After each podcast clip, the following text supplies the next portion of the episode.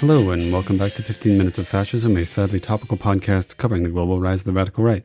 I'm Dr. Craig Johnson, bringing to you this week, well, news almost exclusively from the United States, also some bits from the United Kingdom, and a See You in Hell from World War II in Albania.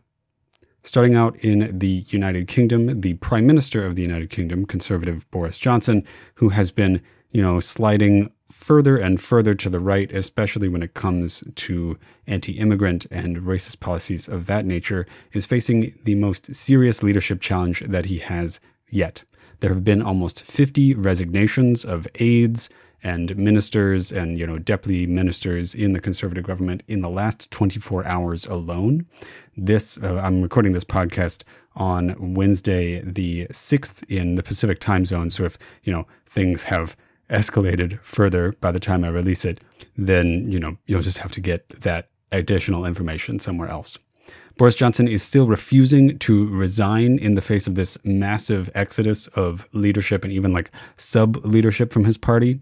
This is after he faced a successful no confidence vote, which is the official way to oust the leader of a political party from the parliament in the United Kingdom. He says that he won't go, but it's literally possible that he might already be gone, that he might have announced that he was resigning by the time that you listen to this on the 7th or the 8th of July 2022. So, you know, uh, we'll just have to see about that. Turning to the United States, the January 6th panel has had some updates, some additional things that they're doing. They have issued several subpoenas in the last several weeks, partly in regards to the sort of surprise testimony of Ms. Hutchinson, the aide to Mark Meadows, Donald Trump's chief of staff during the attempted coup. Now, Donald Trump's chief counsel, uh, which is his, his chief lawyer, his chief personal lawyer, not the attorney general, you know, the head of the Department of Justice. Uh, this guy's name was Pat Cipollone. Uh, Cipollone has gotten a subpoena from the January 6th committee, and he's agreed to talk to them. Uh, unlike a lot of other top, very close Trump aides, he's agreed to go talk to them. This is a big deal because Cipollone is now going to be essentially the highest ranked person in the Trump White House who is going to agree to this subpoena. Uh, he says that it's possible that they won't like what he has to say because, you know, he's a super conservative lawyer, right? That's why Trump chose him. So it's possible that he'll just be like, oh, you know, uh, privileges and executive privilege and blah, blah, blah, and I can't say anything. However, Cipollone is trying to present himself as somebody who opposed a lot of Trump's power grabs and thought that, you know, election stealing and shit like that wasn't stuff that they should be able to do. And so it's possible that he's going to be, you know, trying to present himself as like an unwilling witness in the Trump White House as opposed to, you know, what he really was, which was a collaborator, somebody who knew about their plans to steal the election and didn't immediately call all major news agencies to say, the president and several of his lawyers are planning to steal an election, and I resign because of it. You know, he, he didn't do that. Speaking of the electoral bullshit that Trump and his allies tried to pull in the 2020 election, uh, we have now news that there have been more subpoenas in a, another investigation of Trump's allies. This one not from the federal government, but from Georgia. Specifically, these are local organizations, local local municipalities and counties and stuff in Georgia who are in, engaging in big criminal investigations about election racketeering and election meddling in their state, specifically regarding Trump and his allies' attempts to prevent their electoral votes from being counted correctly, to prevent Georgia's electoral votes from being counted correctly, and to prevent Georgia's electoral vote count from going to Joe Biden. A lot of big names have gotten some subpoenas from this, including Rudy Giuliani, Lindsey Graham, John Eastman. These are all super close Trump allies during and up to the coup itself. They've all been subpoenaed.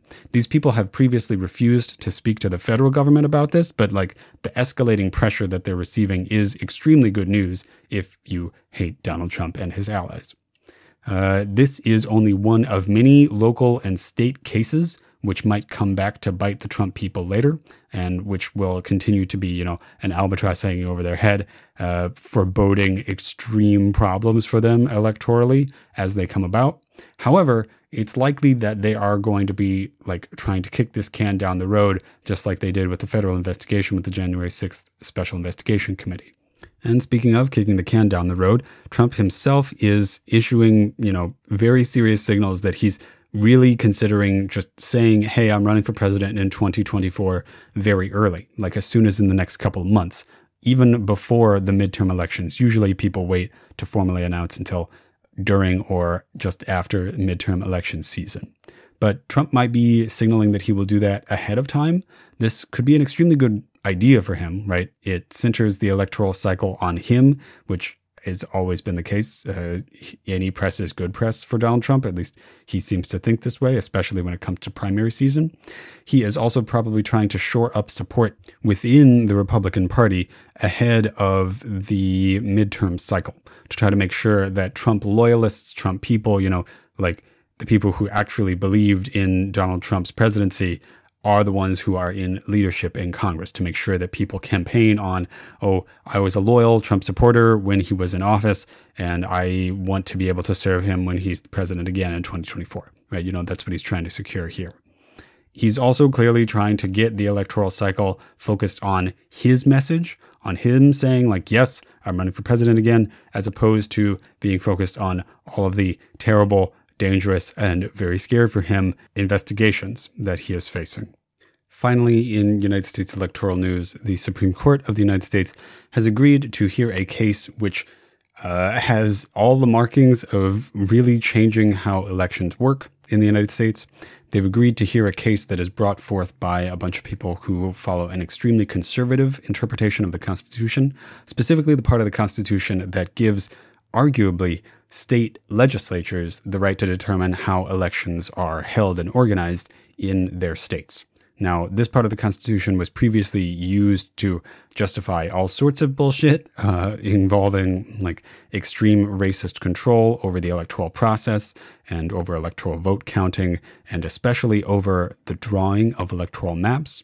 If this case breaks in an extremely conservative way, which we have every reason to expect that it will, given the current makeup of the United States Supreme Court, it could mean that in many states, especially states controlled by Republicans, there would be gerrymandering almost on an on a previously unprecedented level. Uh, but it could mean a lot more. It could even like it could mean a return to the time when state legislatures appointed senators, which is something that was happening up until the 1960s in the United States.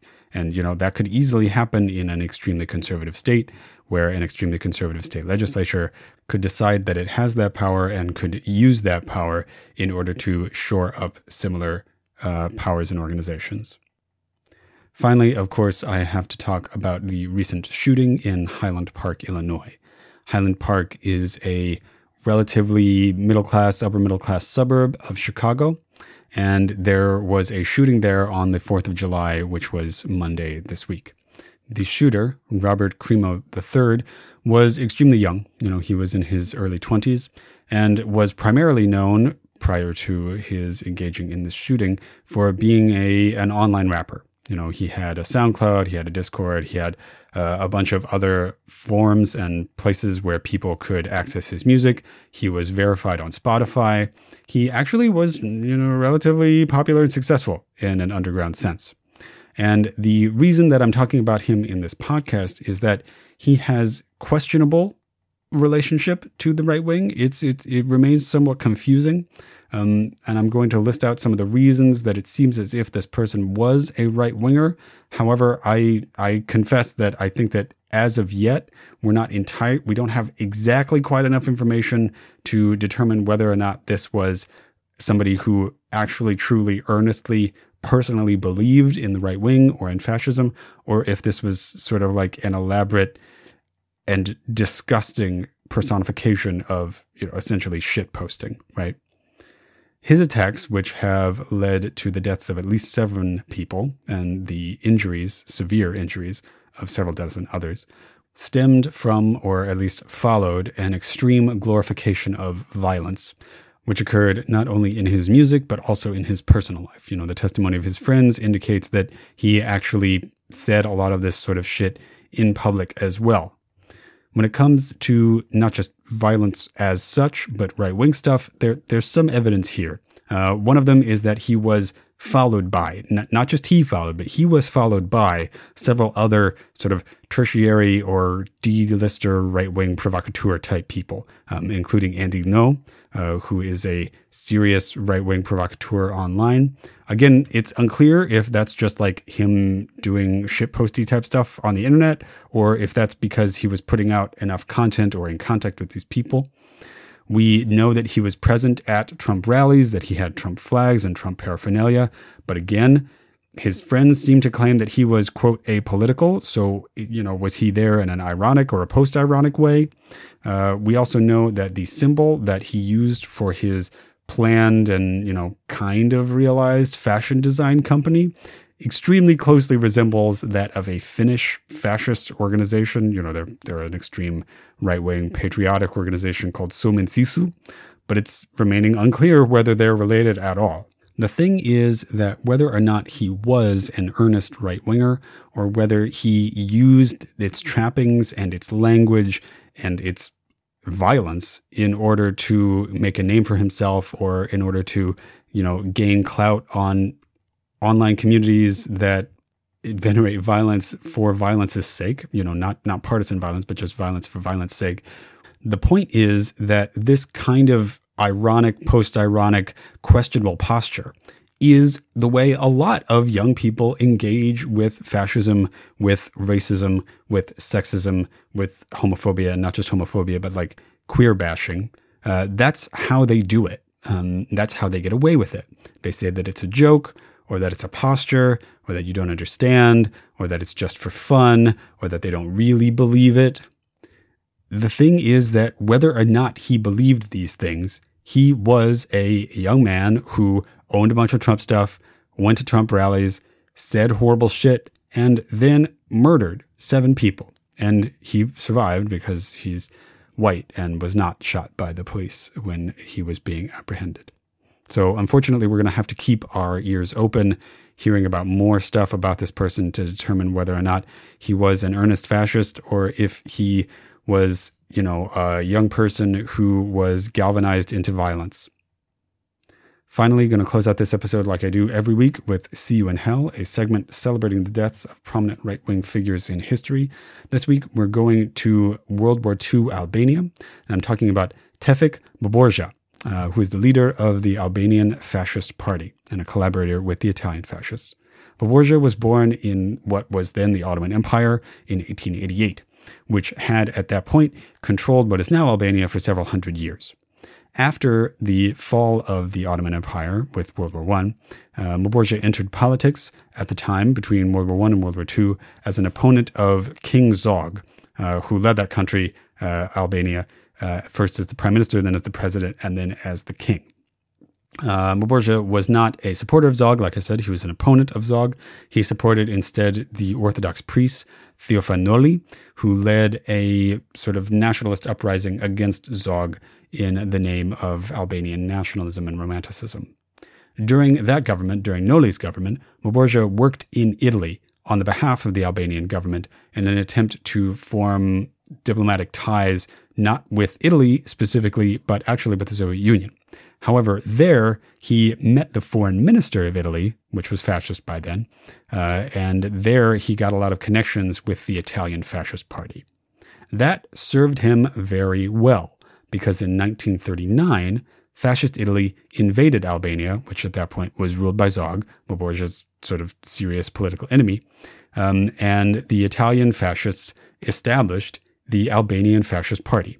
Mborja was chosen by the Italian fascist government to lead that party because of his political connections. So he's a he's a pure collaborator, right? He was literally appointed by an occupying fascist force to rule his own country on their behalf.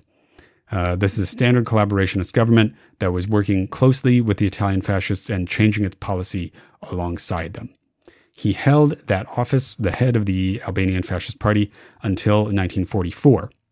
And he was extremely influential in that government, which, like all fascist governments, was engaged in horrible repression against its people and also uh, extermination policies against people whom they considered to be uh, political, ethnic, religious outsiders. Like I said, Mborja held that office until 1944 when he was arrested by Albanian communist insurgents who were taking over Albania in the wake of the, you know, impending end of the European theater of World War II. He was sentenced to 20 years in prison by an Albanian court, and he died in Albanian prison this week in history, July 1st, 1954, having been poisoned by one of his fellow prisoners. So, Tevfik Mborja, we will see you in hell. All right, that was 15 Minutes of Fascism, a sadly topical podcast covering the global rise of the radical right. I'm Dr. Craig Johnson. Thank Sleepy Kitty Arts and Sleepy Kitty Music for our intro, outro, and graphics. If you enjoyed the podcast, please like, share, and subscribe. Please leave a review on whatever it is you're listening to this on. Please check out my Patreon at patreon.com slash 15 Minutes of Fascism. That's 15 Minutes of Fascism spelled out in all one word. That's also where you can reach me on Gmail, 15 Minutes of Fascism at gmail.com. I'm on Twitter at Hist of the Right. That's H I S T of the Right.